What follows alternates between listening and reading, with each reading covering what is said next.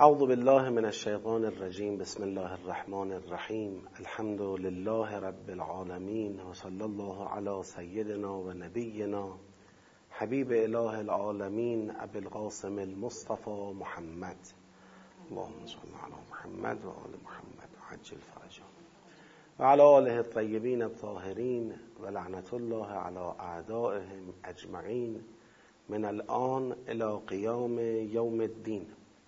سلام عرض می‌کنم خدمت حاضران محترم در جلسه و عزیزانی که از طریق پخش زنده با برنامه های هیئت قرآن و ولایت همراهی می‌کنن.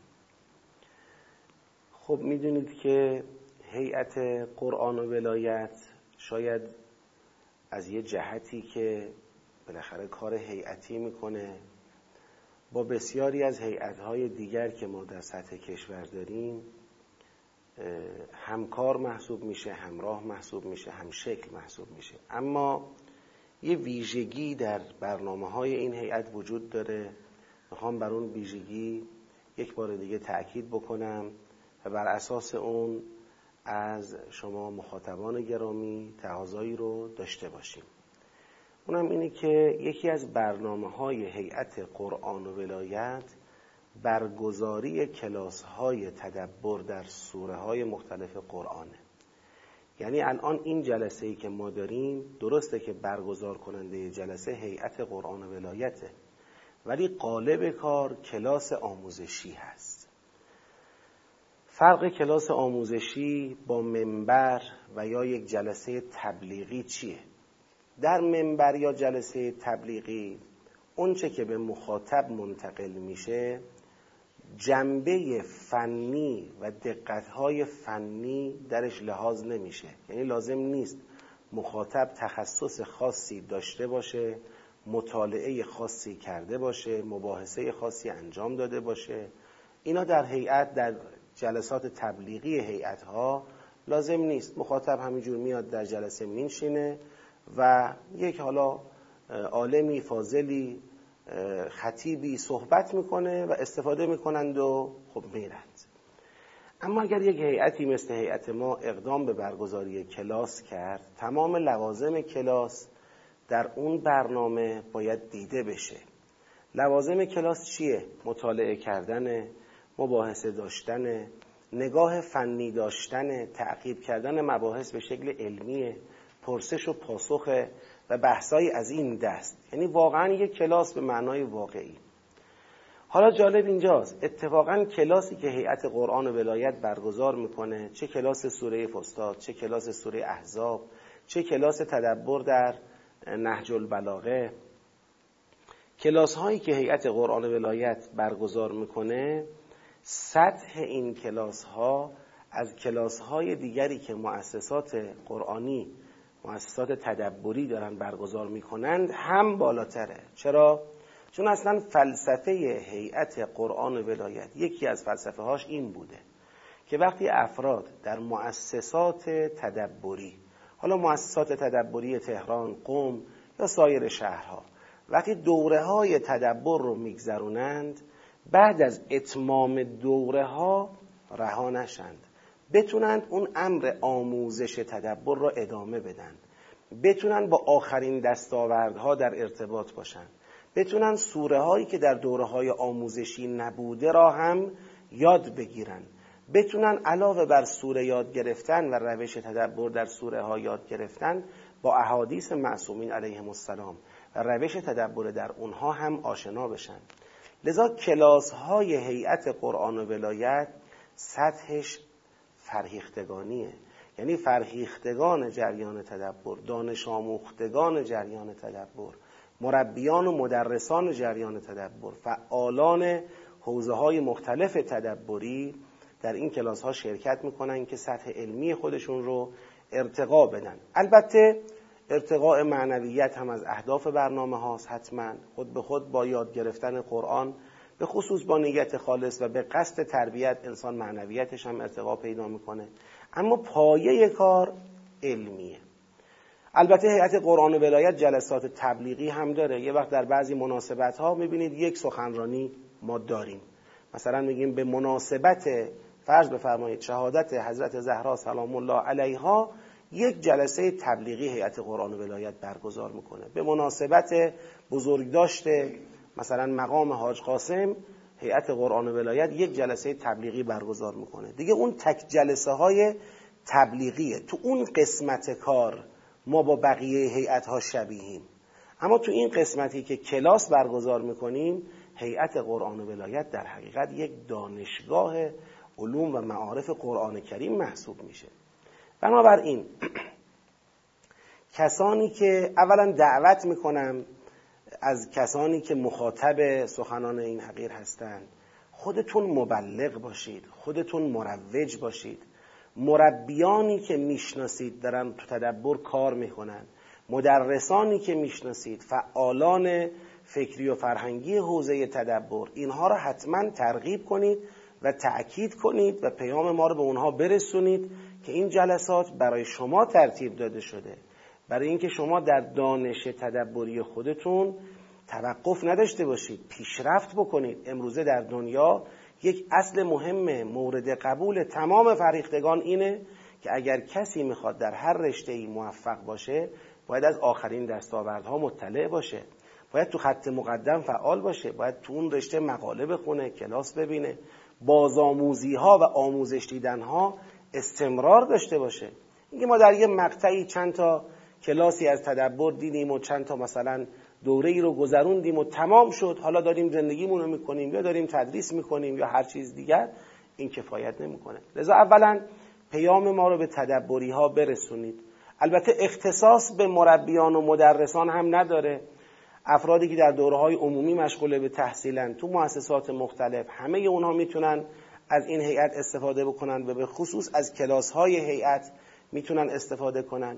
بارها ما تاکید کردیم و ترغیب کردیم اگر به موازات دوره هایی که دارید میگذرونید در این برنامه ها و در این کلاس ها شرکت داشته باشید خیلی می‌تونه براتون مفید باشه.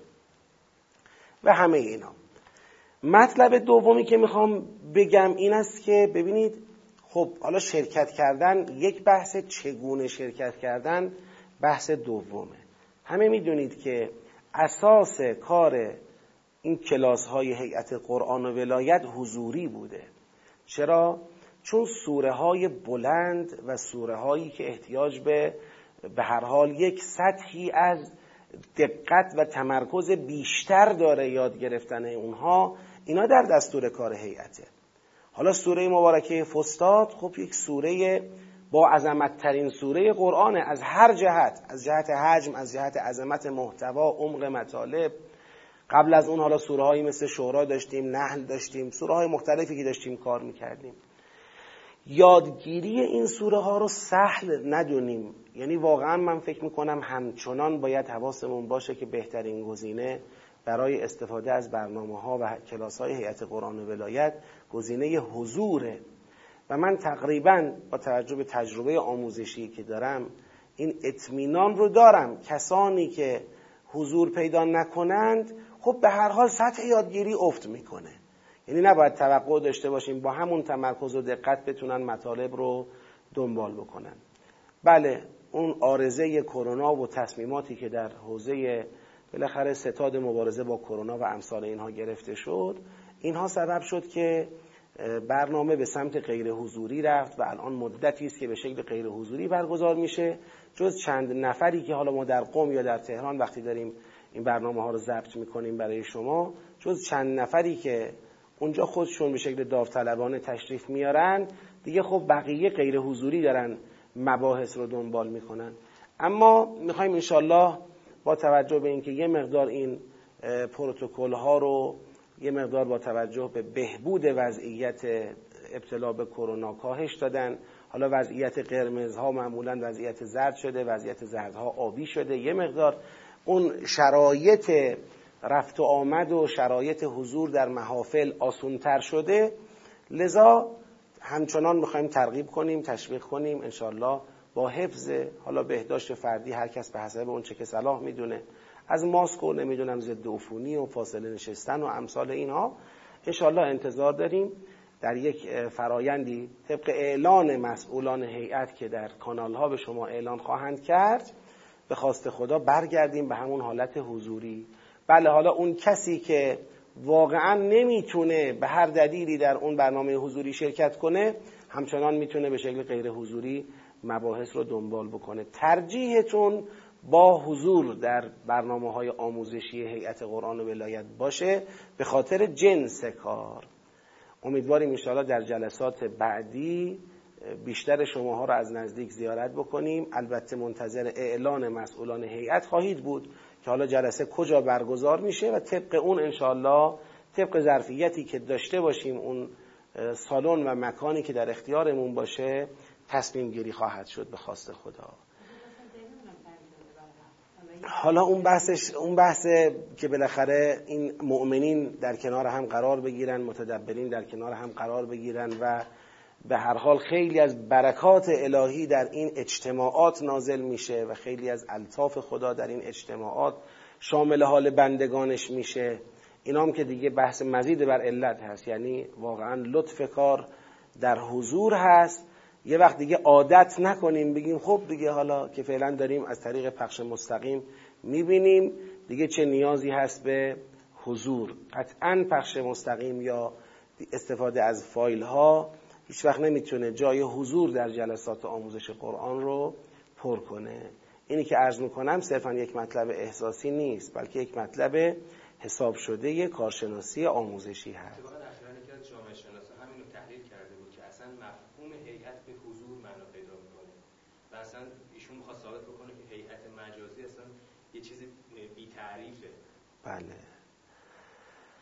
خیلی خوب. جهت تجلیل در فرج امام زمان علیه السلام شادی قلب نازنین اون حضرت و سلامتی وجود مقدسشون اجماعا صلوات بفرستید. اللهم صل علی محمد و آل محمد و عجل فرجهم. و خب ما در سوره مبارکه فستاد سطح یک که فهم آیات سوره بود رو گذروندیم مرحله دو و سه رو داریم همزمان اجرا می‌کنیم. یعنی سیاق ها رو تشخیص میدیم و جمع بندی می‌کنیم. تا پایان سیاق 39 در جلسه قبلی رسیدیم و به اینکه آخرین سیاق که سیاق 39 بود تبیین احکام عده زنانی که همسرانشان فوت کند که در دو آیه احکام عده این زنان بیان شد. الان رسیدیم به سیاق چهلم.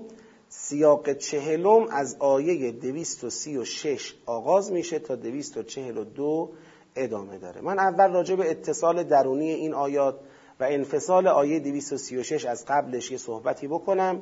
بعد انشاءالله به جنبندی بپردازیم. اولا چرا 236 را شروع سیاق جدید دونستیم؟ خب نگاه کنید به آخرین آیه سیاق قبلی. مربوط بوده به حوزه بحث خواستگاری از زنانی که همسرشون فوت کرده باشه. لا جناح علیکم فی ما عرستم بهی من خطبت النساء او اکننتم فی انفسکم. یعنی 235 همانند 234 مربوط بود به احکام عده زنانی که همسرشون فوت کرده باشه.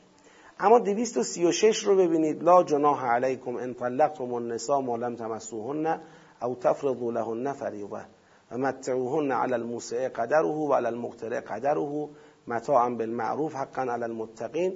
اینجا داره راجع به در حقیقت طلاق و احکام طلاق صحبت می‌کنه که حالا اگر کسی مثلا خاص خانمی رو طلاق بده قبل از اینکه با او وارد زندگی زناشویی شده باشد و قبل از اینکه برای او مهریه‌ای تعیین کرده باشد در این صورت آیا طلاق او جایز هست یا نیست؟ و اگر هست حقوق مالی اون خانم چگونه خواهد بود؟ این آیه مربوط به اینه. این دیگه ربطی به عده زنانی که همسرشون فوت کرده باشد نداره. بعد عطفی چیزی هم نداریم. یعنی آیه کاملا در شروعش بدون هیچ ارتباط ادبی آغاز میشه. لا جناح علیکم ان طلقتم النساء. پس هم به لحاظ ادبی هم به لحاظ مفهومی آیه 236 ادامه مبحث قبلش محسوب نمیشه. اتصال چی؟ نه نه این اتصال نیست. سیر تخاطب. که بگیم مثلا در اون آیه هم بحث مخاطب علیکم بوده در اینجا هم لا جناح علیکمه. صرف تخاطب کفایت برای کشف اتصال سیاقی نمی‌کنه. به خاطر اینکه بارها گفتیم ممکنه خطاب به یک جمع بخوایم سه پاراگراف حرف بزنیم.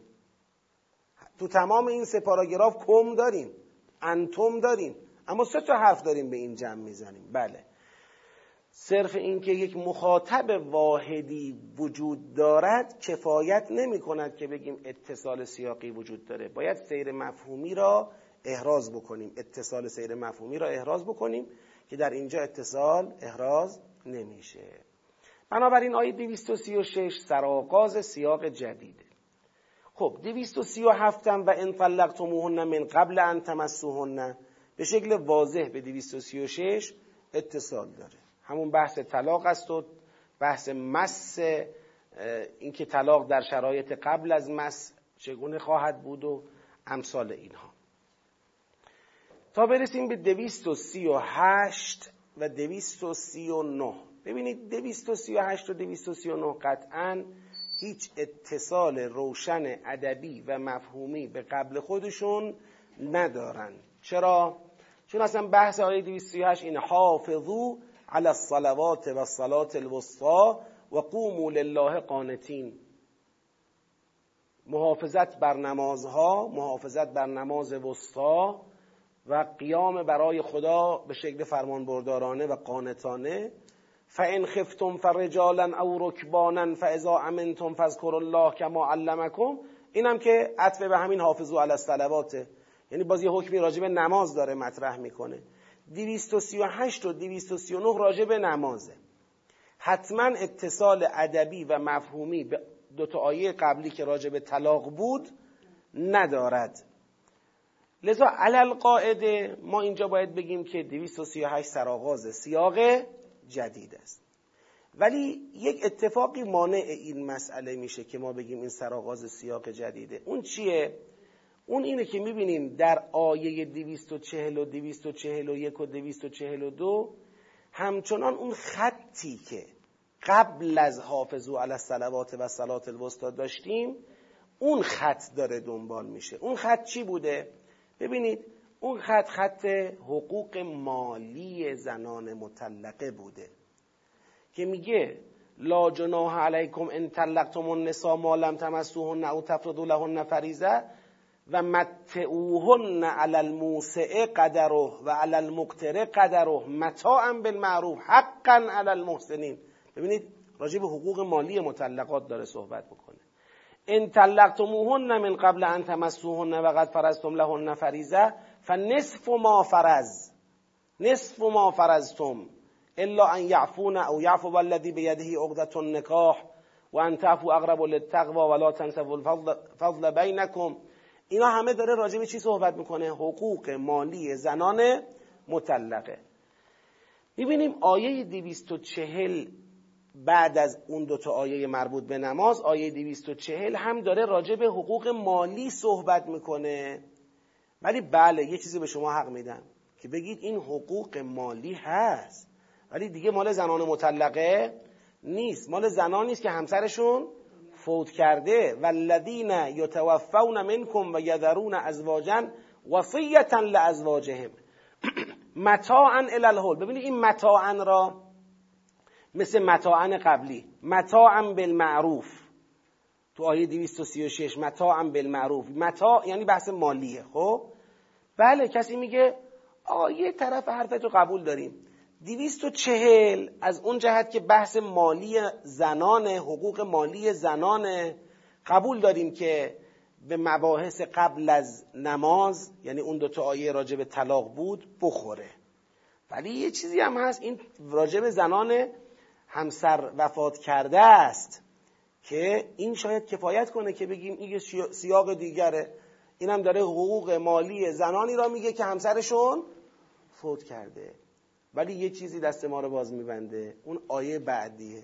ولی المطلقات باز بگید متاع بالمعروف. این نشون میده که سیر مبحث متاع بوده. نه اینکه سیر مبحث مطلقه یا زن شوهر مرده باشد. سیر مبحث این بوده که حقوق مالی زنانی که از همسر جدا شدند حالا یا به طلاق یا به وفات. حقوق مالی اینا. اگر پذیرفتیم به خاطر قرینه متا و متا و متا و بحثای مالی قبل و بعد از حافظو علی الصلوات اگر پذیرفتیم که خطی که قبل از حافظو علی الصلوات داشتیم خط حقوق مالی بوده و این خط بعد از آیه 239 همچنان ادامه دارد اون وقت نتیجه می‌گیریم که آیه 238 و 239 معترضه هستند. معترضه هستند. لذا نگاه بکنید حتی به لحاظ ادبیات جمعبندی یک سیر احکامی اگر شما نگاه بکنید روش جمعبندی های سیر احکامی روش خاصه. ادبیات جمعبندی سیرهای احکامی 237 ادبیات جمعبندی نداشت. در حالی که آیه آخر در این مجموعه بعد از ولی المطلقات متاع بالمعروف کذالک یبین الله لکم آیاته لعلکم تعقلون. این ادبیات جنبندی داره. پس ما در حقیقت با یک سیاقی روبرو هستیم. جنبندی بحث اتصال سیاقی رو دارم میگم. با یک سیاقی روبرو هستیم که از آیه 236 شروع شده. خط حقوق مالی زنان مطلقه را یا زنان بیوه را آغاز کرده. در 236 و 237 بخشی از مطلب را گفته. سپس راجع به نماز مطلبی را مطرح کرده. در دو آیه بعد از اون همون خط حقوق مالی را با همون تعبیر متاع ادامه داده و در 242 پایان بخشیده. اینجا این وسط آیات 238 و 239 رو بهش میگیم معترضه. معترضه یعنی اینکه اینجا به مفهوم قبل و بعد کار نداره. اما حتما یه ارتباطی با چی داشته؟ با مقصود با غرض یه ارتباطی داشته باید اون ارتباط رو ما کشف بکنیم. خب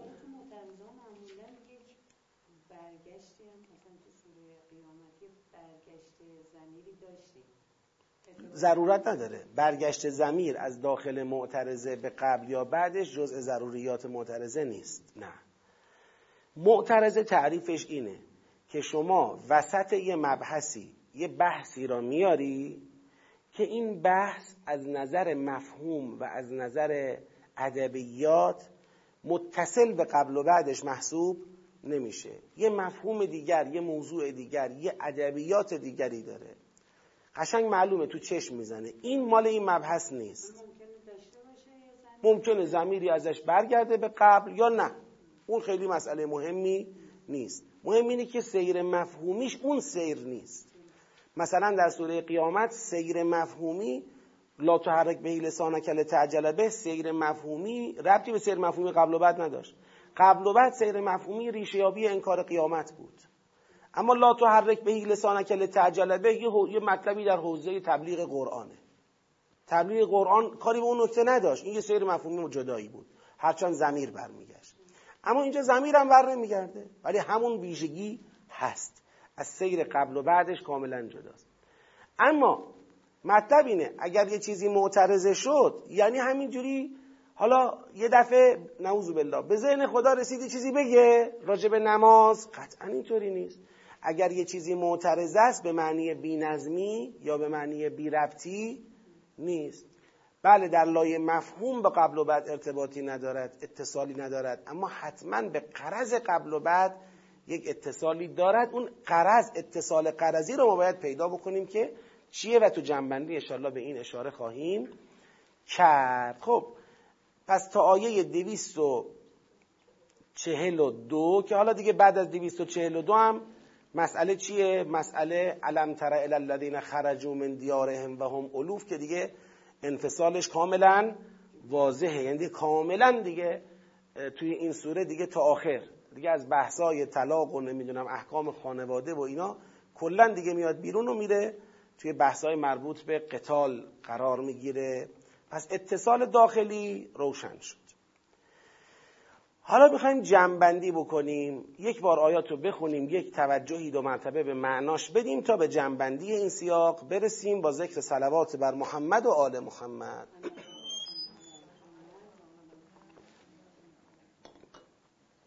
خیلی ممنون. لا جناح علیکم ان طلقتم النساء. ما لم تمسوهن او تفرضوا لهن فریضه مادامی که همسری رو اختیار کرده باشی ولی با او وارد زندگی زناشویی نشده باشی.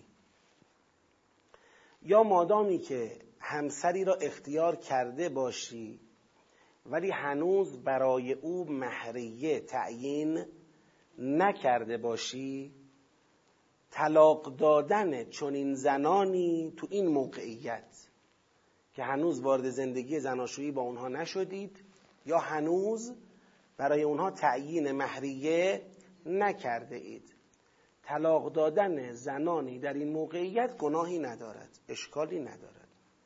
یعنی ممکنه کسی بگه آقا اگر شما ازدواجت هنوز نیمه کار است با یکی ازدواج کردی ولی هنوز زیری سخت باش نرفتی زندگی زناشویی رو با او آغاز نکردی؟ یا با یکی ازدواج کردی ولی هنوز مهریه براش تعیین نکردی؟ مثل اینکه هنوز ازدواج کامل نشده؟ ممکن بود کسی بگه تو این موقعیت نمیشه طلاق داد. دیگه شما ازدواجی رو که شروع کردی باید به کمالش برسد سپس میشه طلاق داد. ولی خدا می‌خواد بگه اینطوری نیست. حالا ازدواج نیمه کاره هم میشه طلاقش رو جاری کرد. یه وقتایی بالاخره طرف قبل از اینکه هنوز وارد زندگی زناشویی بشه به نتیجه رسیدن که به درد هم نمی‌خورن. خب چرا راه بسته باشه؟ اون طلاق بگیرن اشکال نداره. یا قبل از اینکه مهریه تعیین کرده باشن به این نتیجه رسیدن که به درد هم نمی‌خورن. خب چرا راه بسته باشه؟ طلاقش جاری بشه و این دیگه نیازی نداره که حتما نه. آقا اول مهریه رو تعیین کنید بعدا طلاق جاری کنید. نه لزومی نداره. مهریه تعیین نشده اشکالی نداره. می‌تونن طلاق جاری بکنن. پس این جمله اول اینه لا جناح علیکم ان طلقتم النساء ما لم تمسوهن او تفرضوا لهن فریضه. تمام. حالا چیزی که اینجا مطرح میشه اون اینه که خب در این دو فرض حقوق مالی این زنان چی میشه؟ حقوق مالی این زنان چه خواهد بود؟ می‌فهمد و متعوهن.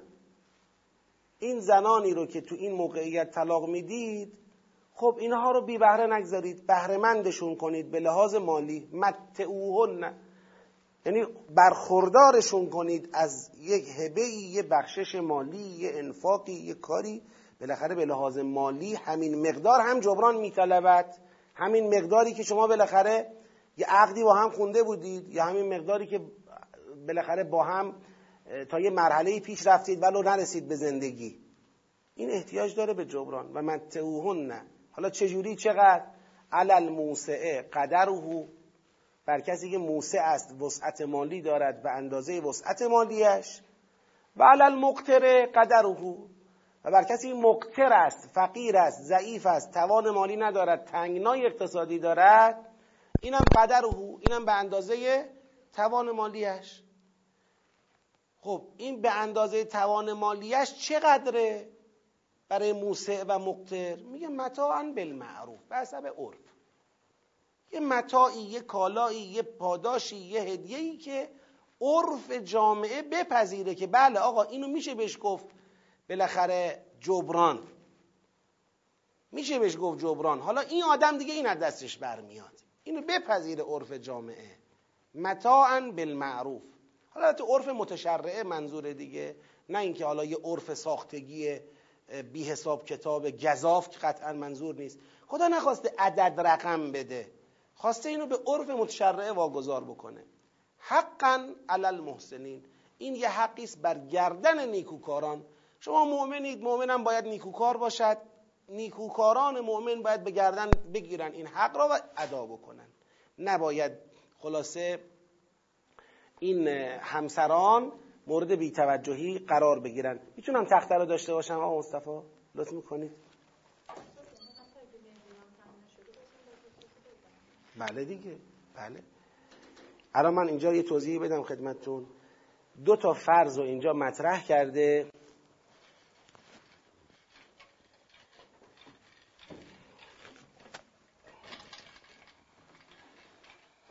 خیلی خوب. خب. ببینید در این آیات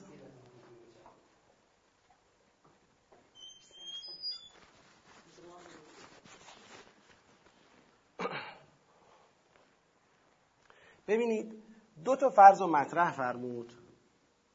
فرض اول چی بود؟ فرض اول این بود. گفت النسا مالم تمسوهن. طلاق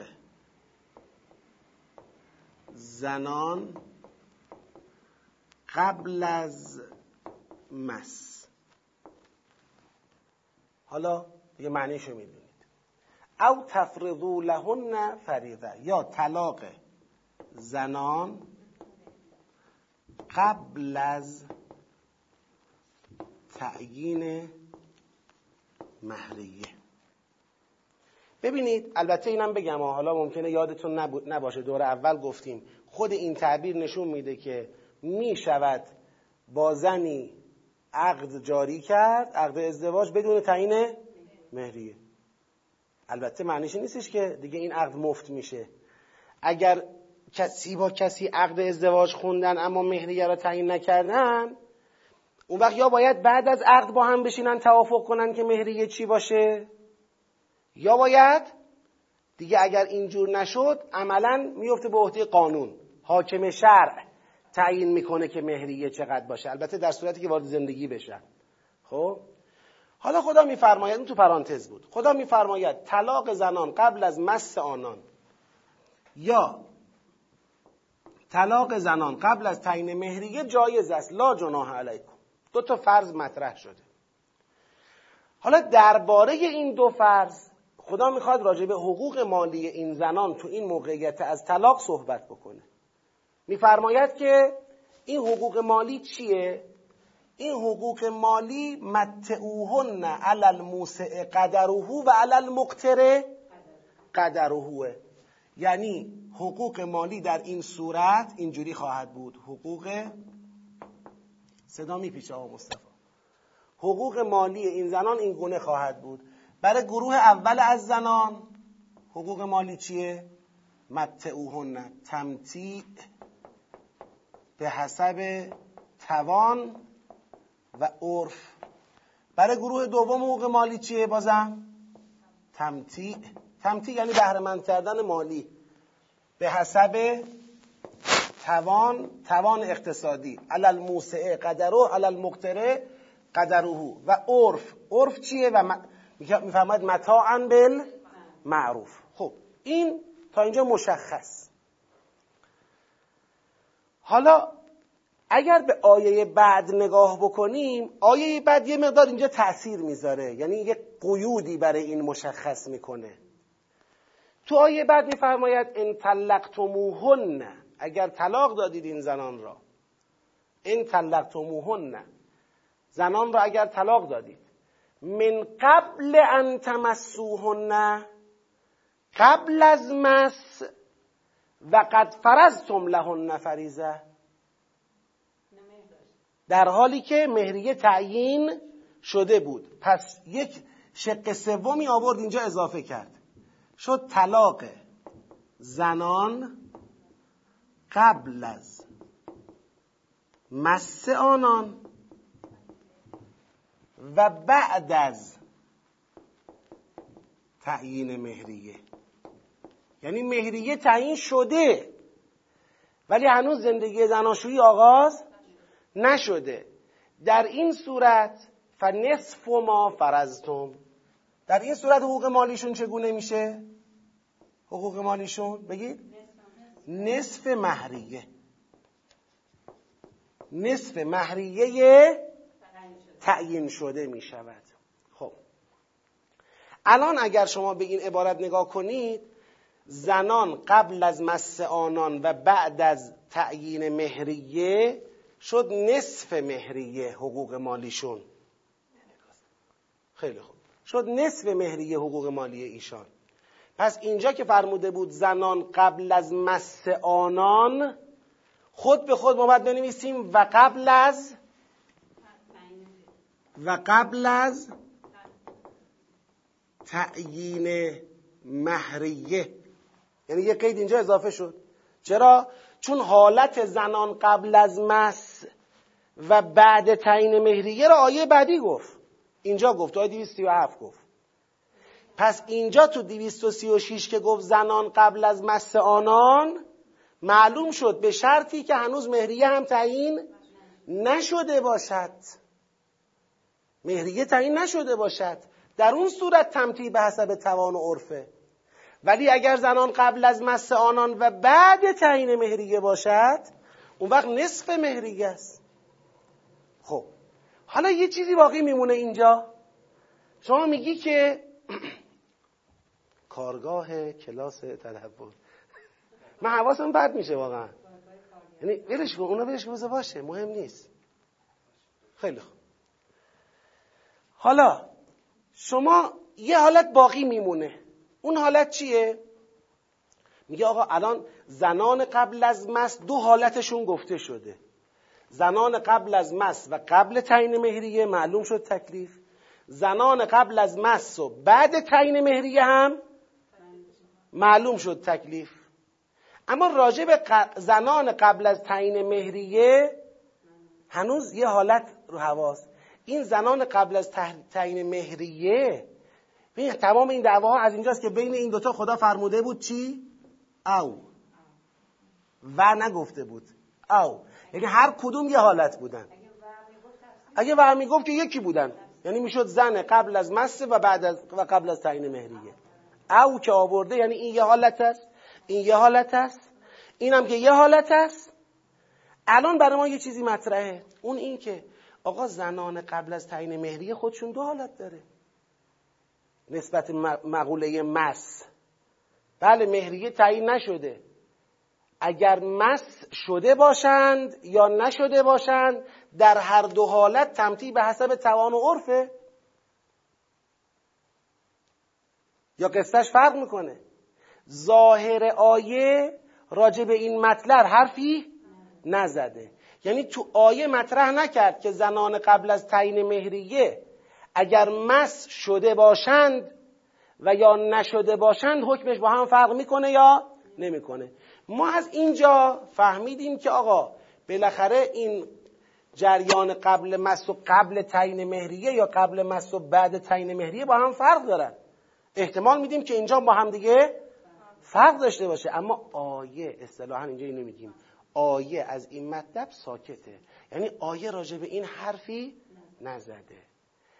اما از آیه یک استظهار میشه کرد. من استظهار رو انجام میدم ولی حکم نمیدیم اینجا دیگه چون استظهاره. باید تو فقه بررسی بشه. استظهار از آیه میشه کرد. چطوری؟ میگیم وقتی اینجا خدا میگه اگر مهریه تعیین کرده بودید نصف مهریه رو باید بدید دیگه اینو نمی‌گذاره. به عهده چی؟ به عهده عرف. متعوهن علی الموسع قدره علی المقتر قدره امثال اینها. نصف مهریه رو باید بدید.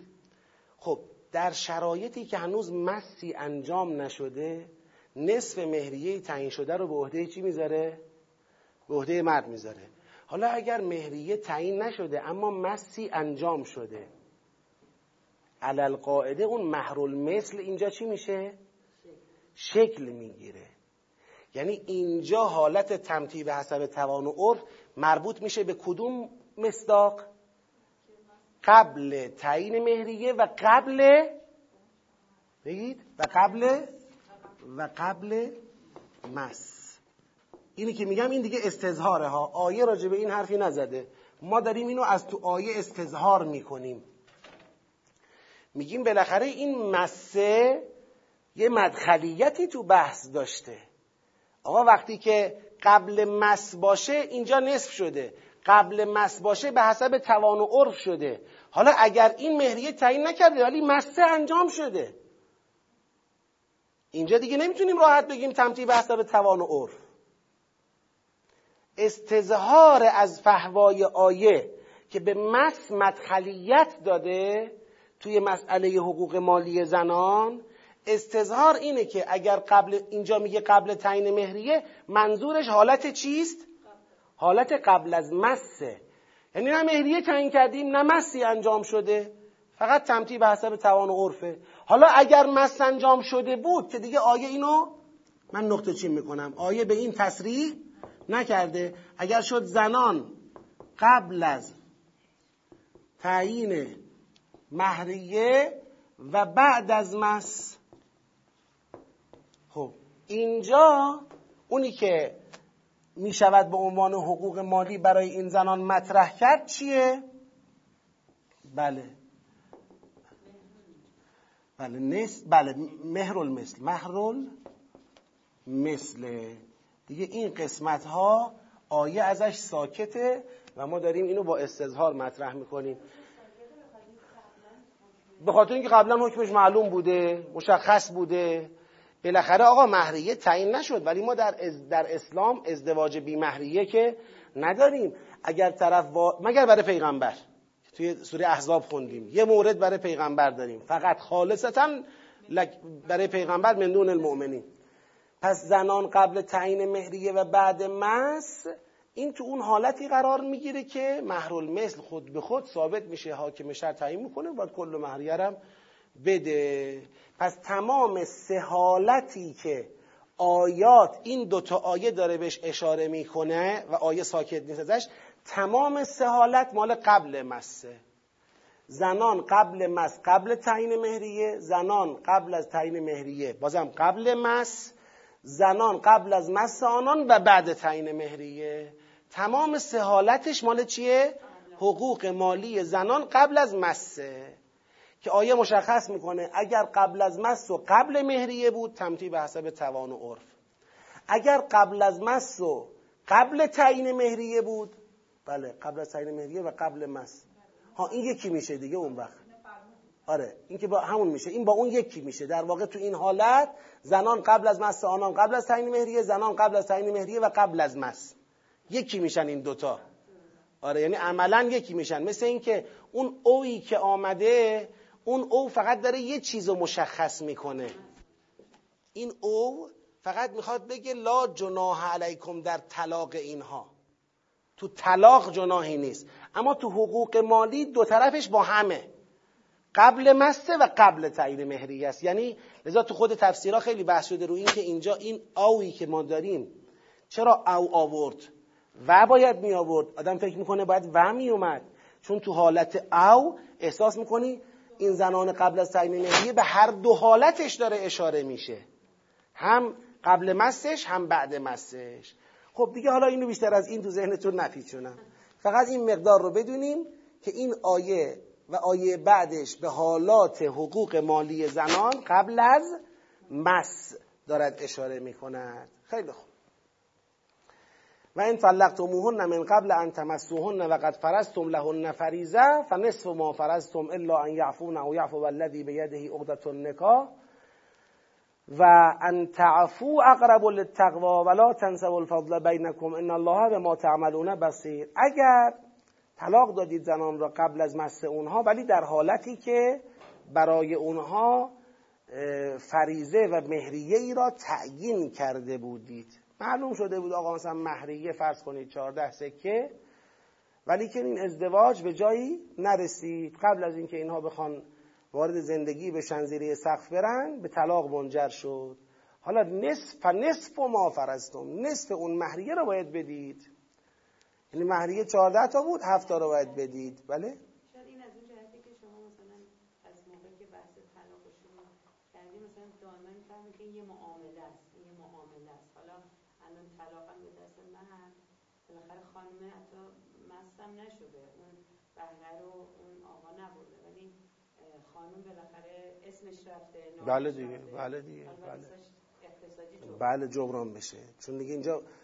ما بارها هم گفتیم. بله یک تعامل یک معامله هست اما انسانیه. کالا که نیست خانه که نیست ماشین که نیست تعامل دوتا آدمه. یک آدمی داره یک منفعتی از وجود خود را در قبال یک محریه ای به یک آقایی واگذار می‌کنه با هم یه پیمان زناشویی میبندن. لذا اینجا اگر ولو که اون, منفعت بالاخره زناشویی حاصل نشد برای آقا خاص منصرف بشه انصراف بده بالاخره باید نصف جبران بکنه. نصف اون رو طبق حکم الهی. چون به هر حال برای این خانم تبعات داره. هم طبعات روحی روانی داره هم طبعات اجتماعی عرفی داره. این طبعات باید به حد خودش جبران بشه. فنصف ما فرزتم الا یعفونه مگر اینکه این زنان مطلقه خودشون ببخشن. او یعفو والذی بیدهی عقدت النکاح. یا یه وقت این زنان خودشون هنوز به رشد نرسیدن که بخوان بگن بخشیدیم یا نبخشیدیم بالاخره یه کسی به یدهی عقدت النکاحه مثلا پدرش یا پدر بزرگش. اونی که اجازه داد تا این نکاح انجام بشه.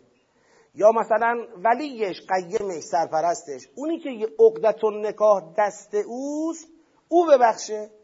اگر دست خانوم نیست دست یک کسی دیگه است یا او ببخشه. بعد میفرماید سلام علیکم.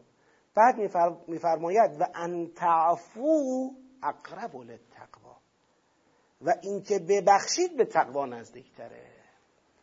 بله حق دارید نصف مهریه را بگیرید. اگر طلاق قبل از مس داره انجام میشه ولی بعد تعیین مهریه. حق دارید که نصف مهریه را بگیرید. اشکالی تو این نیست. اما اگر ببخشید این به تقوا نزدیکتره. ان تعفو حکمی داره حرف می‌زنه. مثل لا جناح علیکم. مثل ان طلقتموهن مثل تمسوهن. فرزتم تمام احکام خطابات عام مذکر است. و ان تعفو اقرب للتقوا یعنی حکمی که از شما مؤمنان خواسته می شود حکم عفو است. حالا یه وقت خانوم باید عفو کند یه وقت الذی به یدهی عقدت النکاح باید عفو کند. غلبه با کیه؟ با مذکر دیگه. غلبه در ادبیات با مذکره. یعنی اگر یه عفوی هم توش خانم می‌تونه صاحب عفو باشه تو مواردی از اون عفو هم می‌تونه آقا صاحب عفو باشه حالا بخوایم با یه جمله بگیم عفو کنید بهتر است. باید خطاب مذکر بیاد یا مؤنث بیاد؟ و ان تعفو اقرب للتقوا. این به تقوا نزدیکتره. خب علتی که به تقوا نزدیکتره مشخصه دیگه. یعنی حالا درسته به طلاق منجر شد تلخه. بالاخره اتفاقی افتاده که برای خانم مطلوب نیست. طبعاتی داره. ولی اگر خانم اینجا بالاخره بگذره از اون نصف مهریه‌ای که حقش هست این بیشتر رضای خدا رو جلب می‌کنه. خدا اینو در نظر می‌گیره که حالا این آدم می‌خواست وارد زندگی بشه متوجه شد که اشتباه کرده مورد مناسب او نیست یا او مناسب مورد نیست. بالاخره مانعی وجود داره. خب خسارت مالی نکنه. تا جایی که ممکنه اگر را داره ببخشید بذارید خسارت مالی نکنه. این فردا دوباره باید بری زندگی دیگه تشکیل بده اونجا به مشکل برخورد می‌کنه. این دیگه خدا سپرده به اختیار خانم یا اون قیم و ولی خانم ولی ترغیب کرده به عف.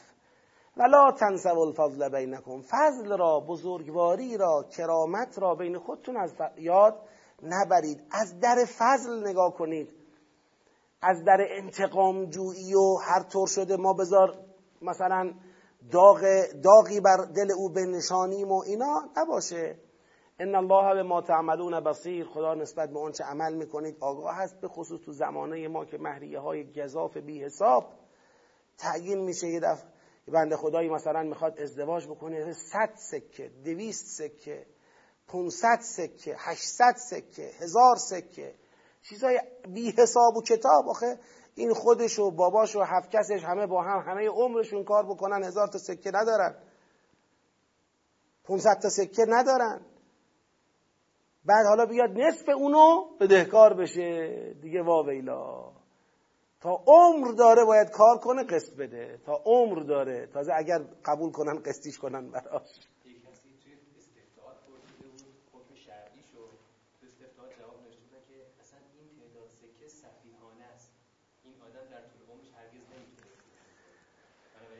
همون تازه به محرول مثلم اگر برگردونن که صد خورده ایسته که صد و ده تا صد و چهارده تا چقدر به همون هم اگر برگردونن طرف بخواد پنجاه و پنج سکه بده. پنجاه و پنج سکه معادل بالاخره مثلا 500 600 میلیون الان پوله. خب اون 500 600 میلیون پول این تازه اول زندگیش هنوز هیچ کارم نکرده. خب خیلی برایش سخته. هرچند بالاخره وقتی که یک مردی داره مهریه ای را میپذیره باید چشمش رو باز بکنه باید حواسش رو جمع بکنه. آقا اگر من بگم این مهریه زیاده دختر نمیدن. بالاخره آقا مهریه بدهیه. وقتی داری به عهده می‌گیری با چشم و گوش باز. نمیدن یعنی توان این دختر رو گرفتن این دختر رو نداری بور آره توان این گرفتن. اون وقت دخترها به تدریج متوجه میشن که هیچ کس توان گرفتن اونها را ندارد. نرخو میارن پایین. تر اون وقتی که بعدا درست میشه. لذا باید بالاخره همه دست به دست هم بدن. مرد و زن دختر و پسر خانواده ها همه دست به دست هم بدن. مهریه ها معقول بشه. مهریه ها برسه واقعا به یه چیزی. مهریه قیمت یک آدم نیست. مهریه یک برای تأمین طرف دوم یک تعامله. اگر مهریه پایین تر باشه تو اون زندگی ثبات و برکت بیشتره. برخلاف تصور که مهریه بالا باعث ثبات زندگی اینطوری نیست. مهریه بالا متاسفانه برکت رو کم می‌کنه امنیت رو از زندگی دور می‌کنه. چقدر موارد ما خودمون در عمر کوتاه خودمون بهش رسیدیم که مهریه بالا بوده ولی کار به جایی رسیده زن با کمال میل تمام اون مهریه را بخشیده که طلاقش رو بدن که ولش کنن. مهرم حلال جونم آزاد. ولم کن بذار برم فقط. خب پس مهریه بالا همیشه اینطور نیست که بخواد یه زندگی رو نگه داره. اصلا اون مردی که به خاطر مهریه زنش رو نگه میدارد به خاطر اینکه پول ندهد زنش رو نگه میدارد اون دیگه اون زندگی معلومه به طلاق عاطفی رسیده. زندگی با پول ثبات پیدا نمی‌کنه که. بله اون یه حقی است مال خانوم خدا دوست داره اون حق داده شود به او. واقعا به حق خودش برسه. ولی که ثبات زندگی به مهر و محبت و اخلاق و درک متقابل و احترام متقابل و ایناست. اینا باید حفظ بشه. اینا مایه برکت در زندگی است. خب. مهریه که هرگز داده نمیشه و بخشیدن و این حرفا برای آزاده جون.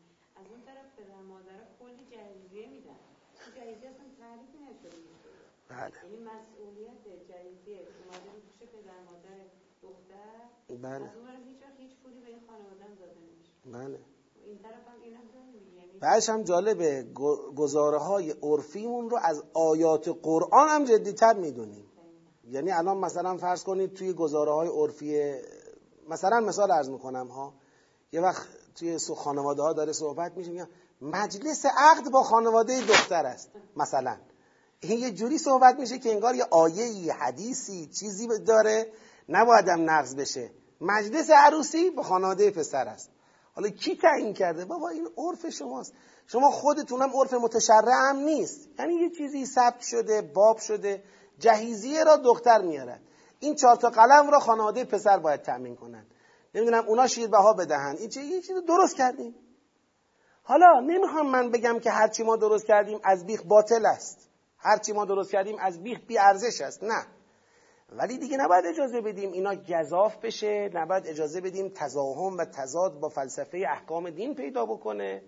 خب احکام دین یه فلسفه ای داره مهریه فلسفهش زیر ساتور گذاشتن دست پسران نیست. مهریه فلسفهش تأمین حقوق دخترانه.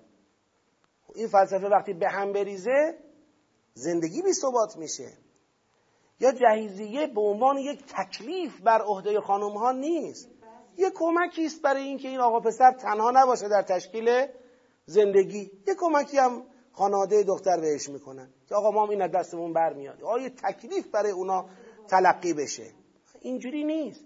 اگه خودمون تعدیل بکنیم و به این مباحث عرفی خودمون با دید انسانی و اسلامی نگاه کنیم بازنگری کنیم و بعدم از خودمون آغاز میشه ها.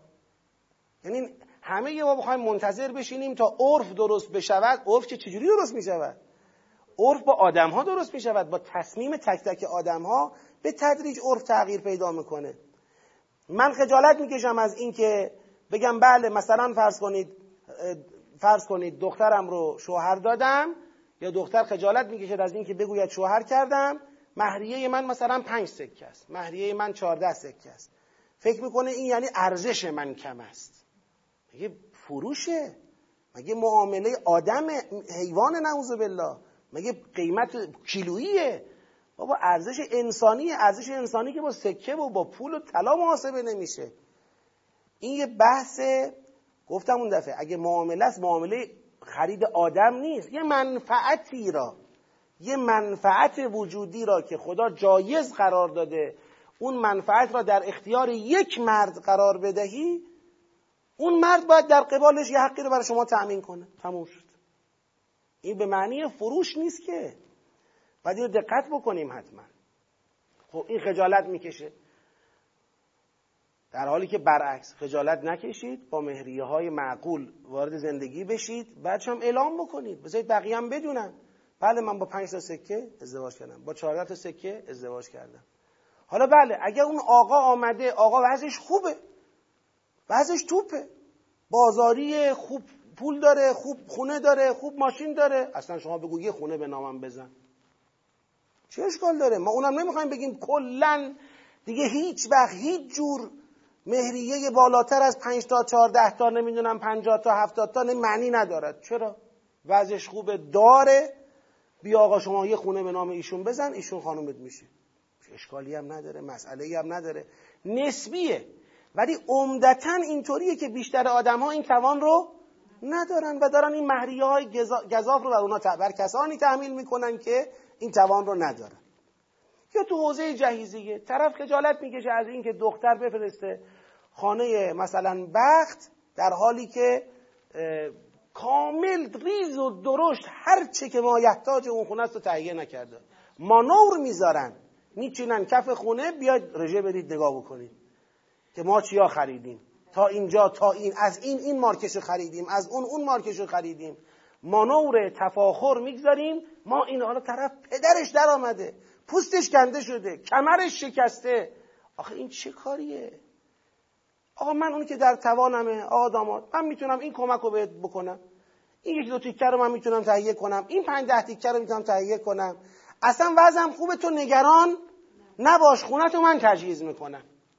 تو برو به فکر مثلا تأمین خونه باش تو برو به فکر پول رهن خونه باش تو برو به فکر ماشین باش اگه می‌تونی. اینش با من. خب چه اشکال داره توافقی؟ و هم توافق می‌کنن یه چیزی که در توان طرفین باشه. زندگیشون رو شروع می‌کنن به تدریج زندگی رو می‌سازن. چرا؟ کی گفته باید حتما شروع زندگی؟ همه چیزی صفر تا زدش تکمیل باشه. اصلا تو اون زندگی بعد از گذشت چند ماه دیگه خسته کنن نمیشه همه چیز. خب تو زندگی در یه روند تدریجی خب حالا یه پنج شیش ماهی کار کردم یه پسندازی دارم می‌تونم یه آب میوه بخرم. خیلی خوب برم می‌خرم. حالا یه مدتی کار کردم زحمت کشیدم دیگه مثلا می‌تونم فرض کنید یه ماشین لباسی اتوماتیک تهیه بکنم. حالا قبلیمون دو قلو بود مثلا. یه تنوعی تو زندگی پدید میاد تراوتی پدید میاد به تدریج زندگی ساخته میشه. اون زندگی شیرین میشه جذاب میشه. ولی از اون اول همه چی لوکس کامل تامین همه جا پر. خب خدا رو شکر. ولی دیگه بعد از یه مدت بینه همین دلش رو می‌زنه. ببینی که همه چی جوره ها. دنبال یه بهانه هستیم. حالا چه سر چی با هم صحبت کنیم؟ بحثی که نداریم. همه چی که داریم. خب بیا مثلا سر مادر تو و مادر من صحبت کنیم. ببینیم اینا چطور حالشون. بیا سر مثلا بابا همون صحبت کنیم. جنگ و دعوا درست بشه. بذار سر صندلی صحبت کنن سر مب صحبت کنن سر نمی‌دونم خرید آب میریگیری صحبت کنن و الی آخر. آره. خلاصه ما خودمون خراب می‌کنیم. یعنی واقعا ما هستیم که دونه دونه با اشتباهاتی که در تصمیم گیری هامون داریم اون ثبات زندگی رو پیشا پیش متزلزلش می‌کنیم متاسفانه. و از خانم در نظر آقا یک عامل ترس که هر آن ممکن است توی گوش او بخوانند مهریه خود را به اجرا بگذارد و مرا بدبخت کند و از آقا به عنوان یک مثلا عامل ترس دیگر که هر آن ممکن است مثلا چه کند و چه کند اینجوری وارد زندگی میشن. متاسفانه می‌بینیم که چقدر آمار طلاق بالا میره چقدر با بحانه های واهی تو همون روزها و ماهای اول زندگی کدورت ایجاد میشه در حالی که باید شیرین ترین روزهای زندگی باشه و چقدر زود قبل از اینکه فرصت بدن به این نهال جدید که ریشه بدواند اون رو از ریشه بیرون می‌کشن و به او مهلت نمیدن تا جون بگیره تا پروبال پیدا کنه شاخ و برگ پیدا کنه. از خدا می‌خوایم به ما به همه جوانها به همه خانواده ها این توفیق رو عطا بکنه که احکام نورانی دین و فلسفه احکام دین رو مورد توجه قرار بدیم. ما به بهانه انتعفو اقرب للتقوا این صحبت ها رو کردیم. اینا تدبر این دوتا آیه نبود. خب بعد میفرماد حافظو علی الصلوات و الصلاه الوسطى و قوموا لله قانتین. گفتیم معترضه است. اول بخونیم معنیشو. میگه بر نمازها حفاظت کنید و بر نماز وسطا حفاظت کنید و قانتانه فرمان بردارانه برای خدا قیام کنید. گفتیم این حفاظت بر نمازها که روشنه. نمازهای واجبتون همه رو با رعایت احکام و آداب و اخلاقش به جا بیارید. یعنی حداقل واجبات از احکام و آداب را رعایت بکنید. این حافظو علی الصلوات و صلات الوسطا در دور اول توضیح دادیم. خیلی اینجا اومدن نماز ظهر نماز عصر نماز صبح نماز نه. بابا هیچ کدوم اینا نیست. اگه می‌خواست می‌گفت حافظو علی الصلوات و صلات الظهر و صلات العصر و صلات المغرب. حالا وسطا؟ حتی می‌فهمند وسطا یعنی میانه یعنی معیار یعنی م... یعنی شاخص. مثل امتن وسطا. یعنی بر نمازها مراقبت بکنید و بر نماز شاخص مراقبت بکنید. یعنی چی؟ یعنی نمازها را که می‌خواید انجام بدید طبق شاخص دین انجام بدید. طبق معیار دین نماز انجام بدید. از خودتون چیزی به نماز اضافه یا از نماز کم نکنید. از خودتون در کیفیت نماز تغییر ایجاد نکنید. اون نمازی را که شاخص است و معیار است حجت است اون نماز را بپا دارید.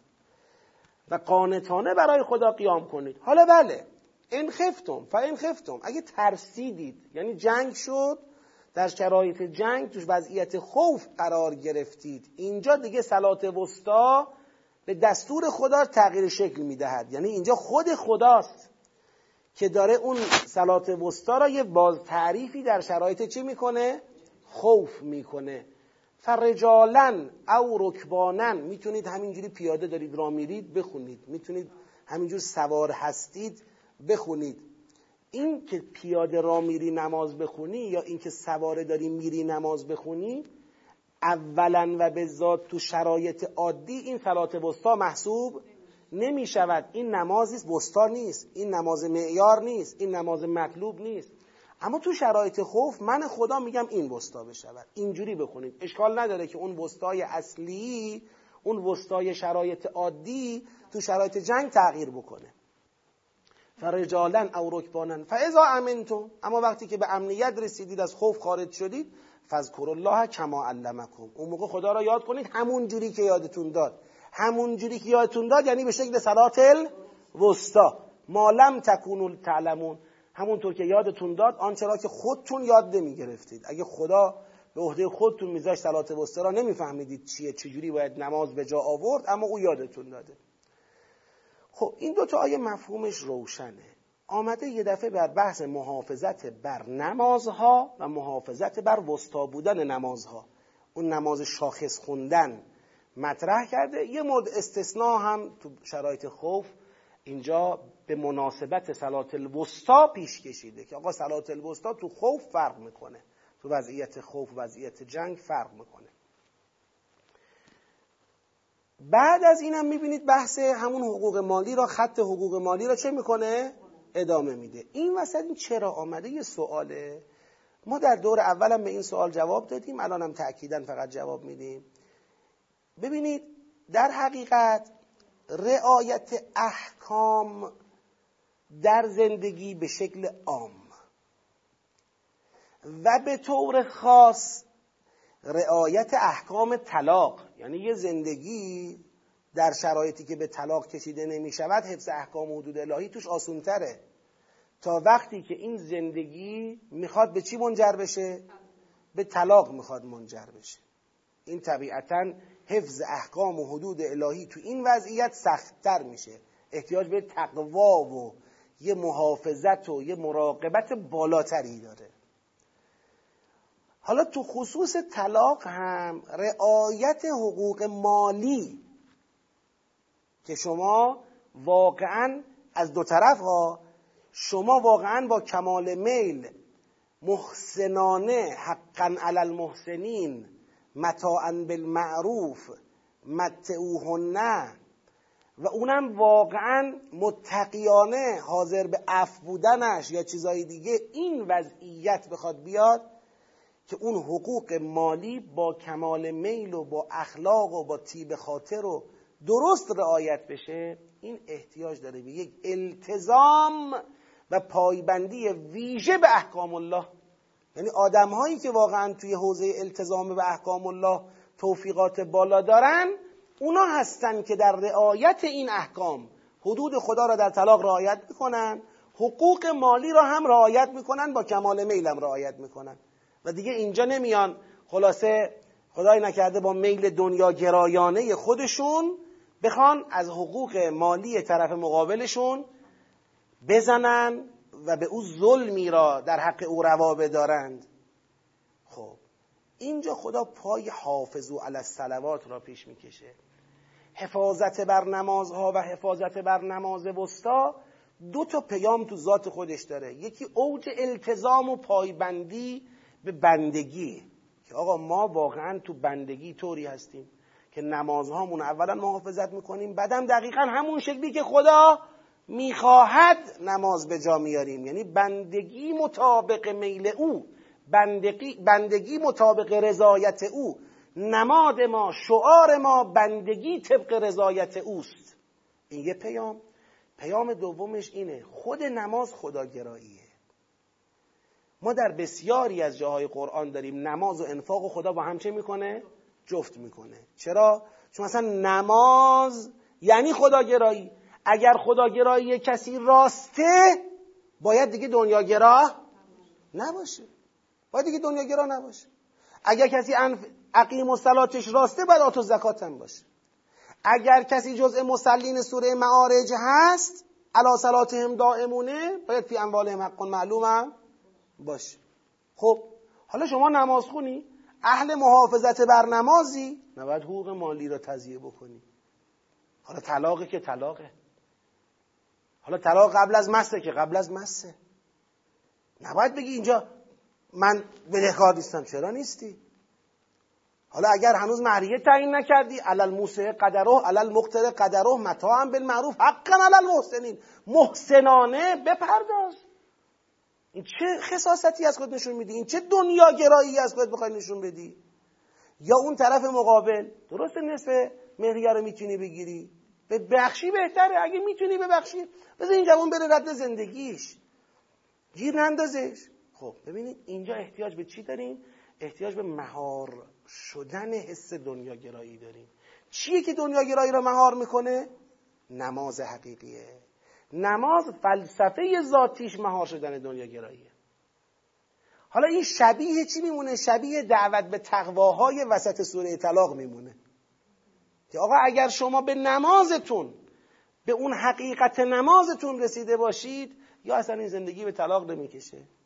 یا به طلاق کشید با رعایت احکام الله حدود الله به طلاق می‌کشه و منجر به تضییع حقوق نمیشه. این تضییع حقوق ناشی از دنیاگرایی شما آدم هست.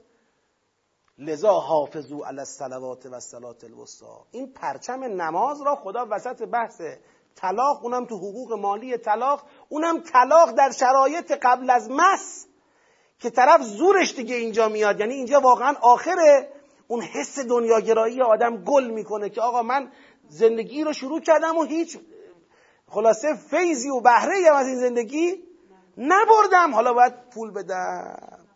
یا نصف مهریه مثلا پنجاه سکه بدم. فرض کنید. صد سکه بدم. نمی‌دونم هفت سکه بدم. هفت سکه هم سنگینه مثلا. تو سکه بدم. یا مثلا دیگه نه اگر مهریه تعیین نشده یک متاعا بالمعروفی را اهدا بکنم که عرف بگه آره جبران شد.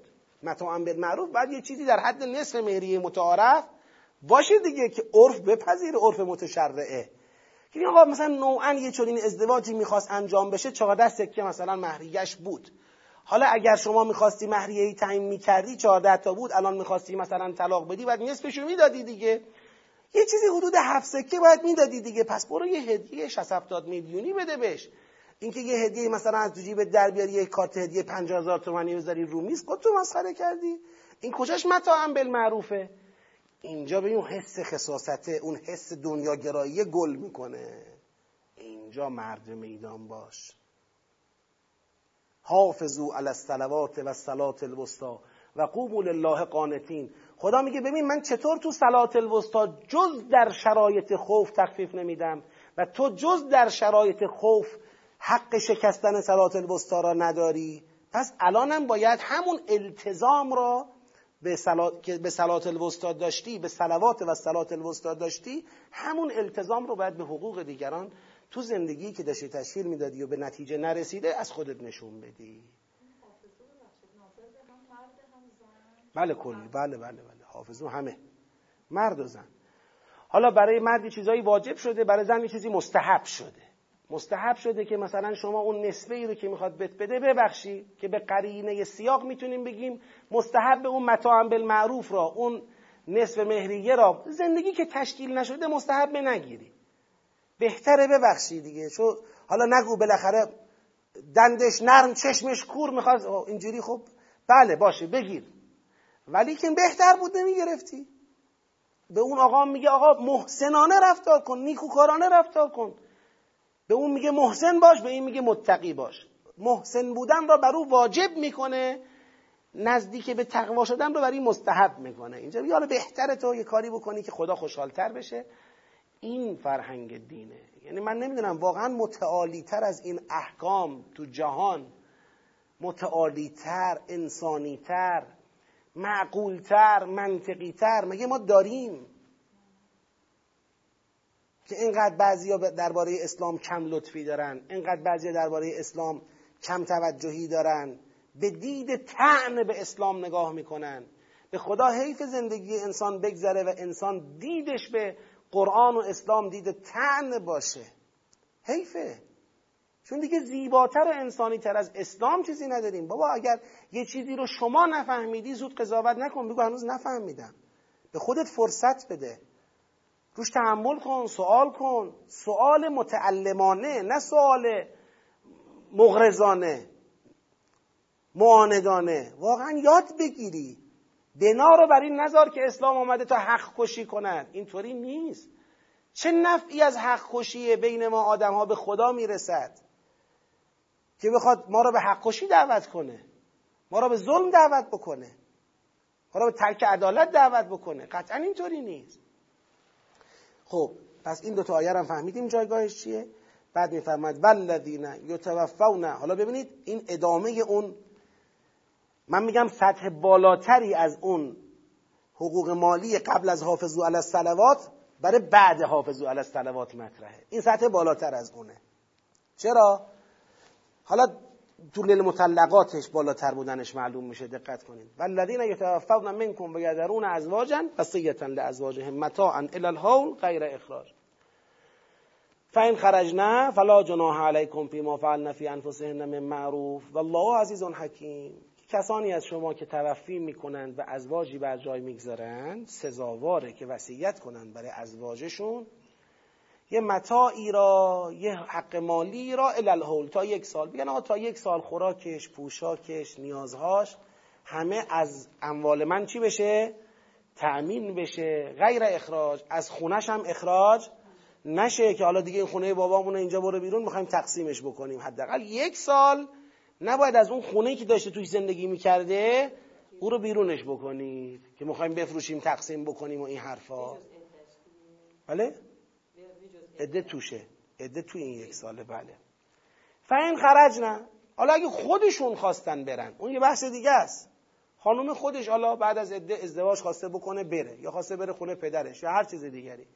فین خرج نه فلا جناح علیکم فی ما فعلنا فی انفسهن من معروف. دیگه شما نسبت به رفتاری که اونها به شکل معروف درباره خودشون انجام میدن مسئولیتی و گناهی ندارید. دیگه چیزی متوجه شما نیست. والله عزیز حکیم. و خدا عزیز حکیم است. خب. به تمام وارثان وارثان اون میت. بالاخره بچه هاش هستن ممکنه پدر مادرش باشن. تمام وارثان اون میت مکلفن این حکم رو رعایت بکنن. مکلفن تا یک سال این خانم تو خونه ای که داشته زندگی می‌کرده بمانه هزینه هاش هم پرداخت بشه. این جزء چیزایی که بر عهده اوناست. البته این آیه داره میگه وصیتن میگه وصیت کنید. اما اینکه حالا این وصیت واجبه یا واجب نیست اینو فقه تعیین می‌کنه. تا جایی که من می‌دونم واجبه. یعنی باید تا یک سال این حقوق این خانومی که شوهرش مرده رعایت بشه نه اخراج بشه نه بی غذا بمونه نه بی پوشاک بمونه تعمین بشه. خب تا اینش که یک تامین حقوق. بعد میفه ولی المطلقات متاع بالمعروف. حالا این متاع بالمعروف للمطلقات بعضیا اینو نگفتن متوجه نشدن. که بابا این در سیاق توفیه این بحث طلاق مستقل در عرض توفی نیست. میگه این متوفی برای ازواجش باید وصیت کنه که الالحال خرجشون داده بشه و اخراج هم نشن. حالا این متوفی مطلقاتی هم دارد. خانومی بوده یا خانومهایی بودن قبلا با او زندگی کردن طلاقشون داده. میگه آقا برای اونا هم وصیت کن متاع بالمعروف. برای اونا هم یه متاع بالمعروفی وصیت کن. این تو سیاق وصیته. والذین یتوفون منکم و یذرون ازواجا وصیتا لازواجهم ولی المطلقات متاع بالمعروف. یعنی برای مطلقات متوفی هم متاعی بالمعروف وصیت شود. آقا با یه خانومی داشتیم دو سال پیش سه سال پیش پنج سال پیش ده سال پیش او را طلاقش دادیم. وصیت هم تو وصیت میگه یه همچین چیزی هم از سهم مثلا یک سوم خود من. اینم مثلا بدید به ایشون. با اینکه شرعا ایشون ارث نمی‌بره اما من وصیت می‌کنم براش. من تا خودم بودم نمی‌تونستم اینو بدم. اما حالا دیگه می‌خواید اموال ما رو تقسیم بکنید ایشون هم در نظر بگیرید. ببینید باز اینم چقدر سطح بالایی از اون نگاه حقوق مالی هست. حقا علی المتقین. ببین حقا علی المتقین. خیلی تقوا می‌خواد. خیلی تقوا می‌خواد. دیگه طرف اینقدر متقی باشه که زنی را که طلاق داده نمی‌خواسته باش زندگی بکنه حاضر باشه که برای او وصیت کنه. آقا وصیت کن براش. اگه نه قطعا که باید داده باشه. اونی که قطعا باید داده باشه. مهریش و حقوقش باید در وقت طلاق داده باشه. اما بالاخره همسر او بوده یه دورانی یا نه؟ به اندازه که همسر اگر الان همسر او بود یک هشتم می‌برد از اموال این. حالا طلاق داده شده. هیچی نبره. دیگه بله شرعا چیزی مال او نیست.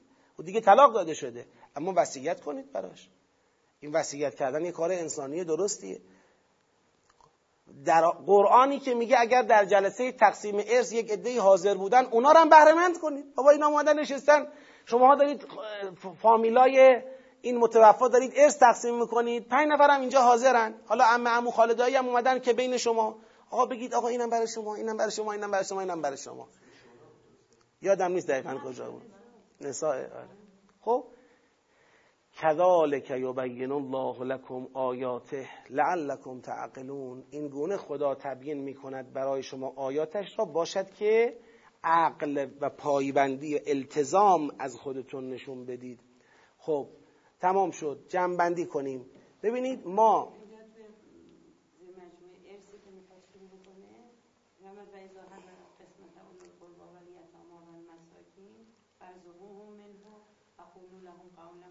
احسنتم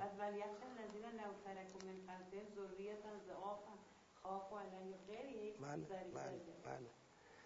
خب ببینید اون بحث معترضه را تو جنبندی جهت یابی لزومی نداره ما تو محور اصلی جهت یابی قرار بدیم. چون معترضه آمده که به قبل و بعدش خدمت کنه. یعنی آمده التزام ما را به این احکام قبل و بعد بالا ببره اون حافظو علی الصلوات. پس پشتوانه التزام عملی تقواست.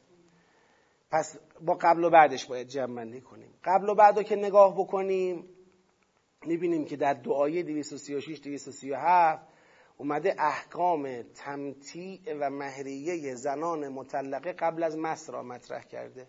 درست شد؟ در آیه 240 و 241 هم احکام چی رو مشخص کرده؟ وصیت مال برای زنان بر جای مونده از متوفی یا مطلقه متوفی را تعیین کرده. لذا جمعندی امام همین احکام تمتیع و مهریه و وصیت مال. حقوق مالی زنان با تأکید بر شرایط طلاق یا وفات همسر.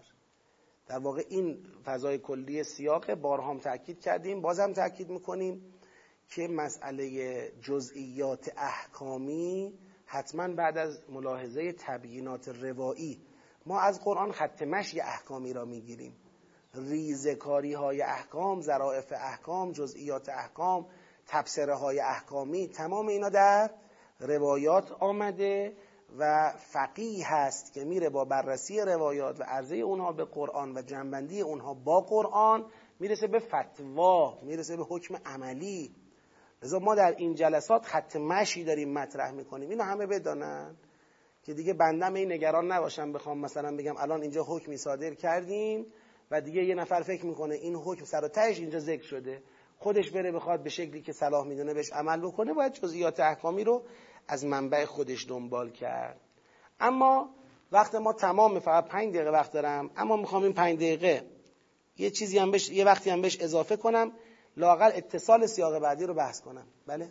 بفهمید اینجا مطلقات رو که میگه متاع معروف تو همون زمان عده نیست که مثلا الان این مهریش رو گرفته بعد آقا تو این فاصله عده مرده.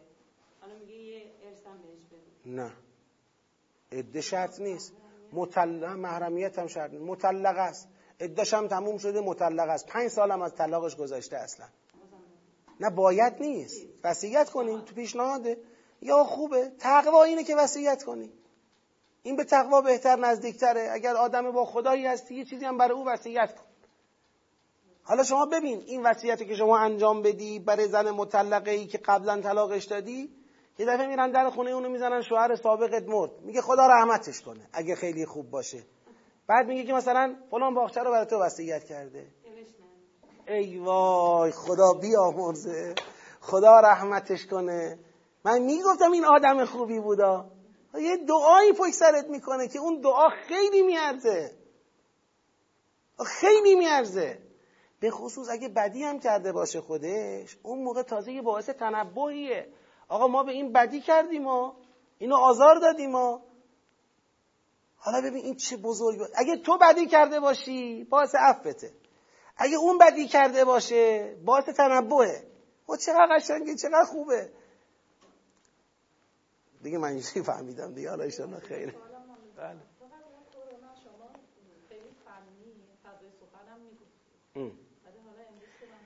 نه نه به خاطر کرونا اینا نیست. این به خاطر سیاقای احکامیه سیاق احکامی دیگه فضای سخناش روشه دیگه. الان بحث طلاق تموم شد. ببین سیاق تا سیاق فرق می‌کنه تو خود لزوم کشف فضای سخن. یه وقت یه سیاقیه. فضای سخنش رو شما تا نفهمی مقصود رو نمی‌فهمی. تا تفکیک به تفکیک بیانش نکنی که آقا مسئله چیه جهت پیدا نمیشه. مسئله چیه واقعا؟ اما یه وقت سرراسته. یعنی آقا داره مثلا آقا ده تا حکم راجع به طلاق گفت. آقا مسئله طلاق. مسئله چیه؟ بله؟ نه نه بحث بالقوه بالفعل هم نیست. اصلا اینم جا داره تو بحثای فضای سخن بیاریم. می‌خوایم بگیم فضای سخن به عنوان یک اقدام در راستای کشف جهت هدایتی طریقیت دارد دیگه باز. یعنی ما می‌خوایم فضای سخن رو کشف کنیم که به جهت برسیم. حالا اگر جهت معلومه جهت واضحه. دیگه اینکه من بیام یه بابی باز کنم تحت عنوان کشف فضای سخن فقط خودم خسته کردم. چی, چی چیزی اضافه می‌کنه به جهت یابی هیچ. اینو نباید یادمون بره. فراز شناسیه این اصلا توی نگاه تدبر اون چیزی که طریقیت ندارد فهم جامع منسجم است. کشف جهت کلام است. اینا طریقیت نداره اینا اصل مطلبه. حالا چه در یک آیه چه در یک فراز چه در یک سیاق چه در کل سوره. اینکه من به یه درک جامعی برسم که زیل اون درک جامع همه چیز رو در ارتباط با هم درک بکنم. طوری نباشد که پراکندگی احساس بکنم. این مطلب اصلی است. اگه سیاق شناسی می‌کنیم برای این می‌کنیم. اگه تو هر سیاق فرازبندی می‌کنیم برای این انجام میدیم. اگر نمی‌دونم فضای سخن تشخیص میدیم برای این انجام تشخیص میدیم. می‌خوایم به این برسیم. همین جهتگیری نشون میده و مشخص می‌کنه برای ما که به هر مبحثی چقدر وارد بشیم. کجا وارد بشیم برای تشخیص فضای سخن؟ چقدر سر فضای سخن وقت بگذاریم؟ چقدر لزوم داره جداش کنیم؟ تا ببینیم سیاق چه سیاقیه. تا ببینیم کجا هستیم. همیشه یادمون باشه به خصوص مهارتی ها خوب حواسشون باشه به این نکته. همیشه یادمون باشه ما با روش تدبر دنبال سخت کردن تدبر نیستیم. دنبال چی هستیم؟ آسان کردن تدبریم. روش آمده که اون نتیجه راحت تر به دست بیاد. لذا اگر روش باعث بشه نتیجه که راحت به دست می اومد به دست نیاد این روش غلط یعنی شما غلط داری جلو میری. شما فلسفه و روح روش را گم کردی. روح این روش رسیدن به اون فهم جامعه هماهنگ منسجم یک پارچه متقنی است که زیل اون همه چیزو می‌تونی بفهمی. یعنی یه چتری افتاد یه خیمه ای افتاد تمام مطالب رو جمع کرد. هیچ جای سوره احساس سردرگمی نداری. آقا مبارکه درسته تدبر خوب اومدی. حالا سیاق اول آیه چند تا چنده؟ والا می‌دونم چند تا چنده می‌دونم که چی شد. مهم نیست. اینا رو باید حتما حواسمون باشه. و اصلا کلا انسان ها علاقه داریم هممون به اینکه روش های ارتکازی ذهنیمون رو از ذهن بیاریم بیرون. بعد اینقدر سختش کنیم که دیگه خودمون حالیمون نشه. این یه علاقه ذاتی که در همه ما هست. خب دیگه آدم علم نقطتون که سره جاهلون آره. علم یه نقطه ایه. این زیادش هی شقوقات و تبصره و هی چی درست می‌کنیم. بعد آخرش یا الله فقط سیاق شناسی این سوره پنج تا مجتهد می‌خواد. حالا دیگه جنبندیش که بماند پنج تا مجتهد باید بشینن که معلوم کنن کجا سیاق تمام میشه کجا شروع میشه. این یعنی چی؟ یعنی مسیر غلط رفتیم. اگه به اینجاها رسیدیم از همین الان همه بدونن. یا به نقطه که خود فهم متنی که به اون قصد نوشته شده اصل اجتهادی میشه که اون متن رو بفهمی. هرچی بهتر اون متن رو می‌تونی بفهمی یعنی ملاتری. خیلی خوب. وقتم دیگه تمام لاقل بدونید سیاق بعدی از آیه چند تا چنده. سیاق بعدی از آیه 243 تا 253 سیاق 41 ادامه داره. یکی دو جا محل بحث داریم. خیلی اجمالی بهتون میگم. آیه 243 خب میگه علم تر الذین خرجوا من دیارهم و هم الوف حذر الموت. بعد آیه 244 میفرماید و قاتلو فی سبیل الله. اولا این و قاتلو فی سبیل الله با قبل متصله یا نیست؟ قطعا متصله بیانش در دور اول گفتیم. چرا؟ گفتیم مثلا بجایی قاتلو فی سبیل الله در اینجا میفهماند اونا که از حذر الموت از دیار خارج شدند از ترس چی خارج شدند؟ قتال. برای اینکه قتال نکنن شهر رو خالی کردن واگذار کردن رفتن. لذا تو شهن نزولا اگر خوندید اینا از ترس وبا رفتن اینا همه پیچوندن. پیچوندن که نفهمی ماجرا چیه. اینا خرجو من دیارهم و هم علوب حذر الموت از ترس قتال بود. لذا خدا بعدش میگه قاتلو. یه شاهد لفظی براتون میارم که دلتون قرص بشه. بیا چند آیه بدتر رو نگاه بکنید. علم تر الى الملأ من بنی اسرائیل من بعد موسی اذ قالوا للنبي له مبعث لنا ملكا نقاتل في سبيل الله. قال هل اسيتم ان كتب عليكم القتال الا تقاتلوا؟ قالوا وما لنا الا نقاتل في سبيل الله وقد اخرجنا من ديارنا. خرجوا من ديارهم. علم ترى علم ترى اونجا الى الملأ من بني الى الملأ من بني اسرائیل الى الذين خرجوا من ديارهم اینجا الى الملأ من بني اسرائیل یعنی معلوم می‌کنه اون الذین خرجوا من دیارهم همین ملع من بنی اسرائیلن که از ترس قتال فرار کردن از شهراشون برن بیرون. بعدها سالها بعد تصمیم دوباره به قتال گرفتن به پیغمبرشون گفتن که یک فرمانده تعیین کن دیگه بریم قتال کنیم شهرمون رو بگید پس بگیریم. اون شهری که به خاطر ترس از کشته شدن ترس از مرگ از اون شهر در رفتیم و اونجا رو واگذار کردیم به دشمن بریم قتال کنیم پس بگیریم. یعنی حالا اون زنده شدنه رو معلومه که یادتون رفته. دور اولا رو باید مطالعه کنید. اصلا زنده شدنه با قتال بود. نه اینکه یه عده مرده بودن استخون بودن پیغمبر آمد گفت خب بلند شید. اینا دفعه بلند شدن. شد شهر مردگانی که زنده شدن. نه. خود اون احیاهم خدا زندهشون کرد با با دستور قتال زنده شدن. با برگشتن به فرهنگ قتال زنده شدن. مثل اینکه لکم فی القصاص حیاتون و لکم فی القتال حیاتون. جامعه ای که از قتال انصراف می‌دهد مرده است. مردمی که از ترس مرگ بخوان از مکتبشون از مرزهاشون عدول بکنن اینا مردن. اینا مردگان هم رو پارا میرن. می‌خواد تو جنگ کشته نشه. خب بالاخره با سکته که میمیری با تصادف که میمیری تو بستر که میمیری. بابا بالاخره میمیرید دیگه. این, این مرگ قبل از مرگه. و حیات این جامعه به چیست؟ حیات این جامعه به برگشتن حس عزت و قتال و اینا تو دور اول بحث کردیم. پس قاتلوی آیه 244 این در واقع زیل آیه 243 معنی پیدا می‌کنه. میگه چطور خدا اونا رو احیا کرد؟ شما قتال کنید تا احیا شوید در حقیقت اینطوره. بعد منزل از یقرض الله قرضا حسنا اینم پوشش قتاله. قتال گفتیم از شاخه های انفاق شاهدش سوره حدیده. قات... بله. و... چی؟ لا یستوی. منکم من انفق من قبل الفتح و قاتل. که اعظم درجه من الذین انفقوا من بعد و قاتل. لذا انفاق در اینجا پوشش قتاله. دقیقا همونجا هم گفت من ذا الذی الله قرضا حسنا. اونجا هم همین تعبیر رو آورد. خب؟ آیه 246 هم که هنوز بحث قتاله. آیه 247 هم همون ادامه حکایتیه که 246 شروعش کرده. 248 هم همینه. 249 هم همینه. 250 و 251 هم کاملا واضح همینه. تا برسیم به 252 تلک آیات الله نتلوها علیک بالحق جنبندی این بحثه. تلک الرسل هم جنبندی دومه. این مناسبت تلک الرسل چیه؟ اینجا فرمود انک لمن مرسلین. تلک الرسل فضلنا بعضهم علی بعض. مرسلین رسل. اینم مناسبتش با آیه قبلشه. لذا تا 253 پیش میره. انشالله جنبندیش بمونه برای هفته آینده اگر عمری باقی باشه انشاءالله و خدا توفیق بده بهمون.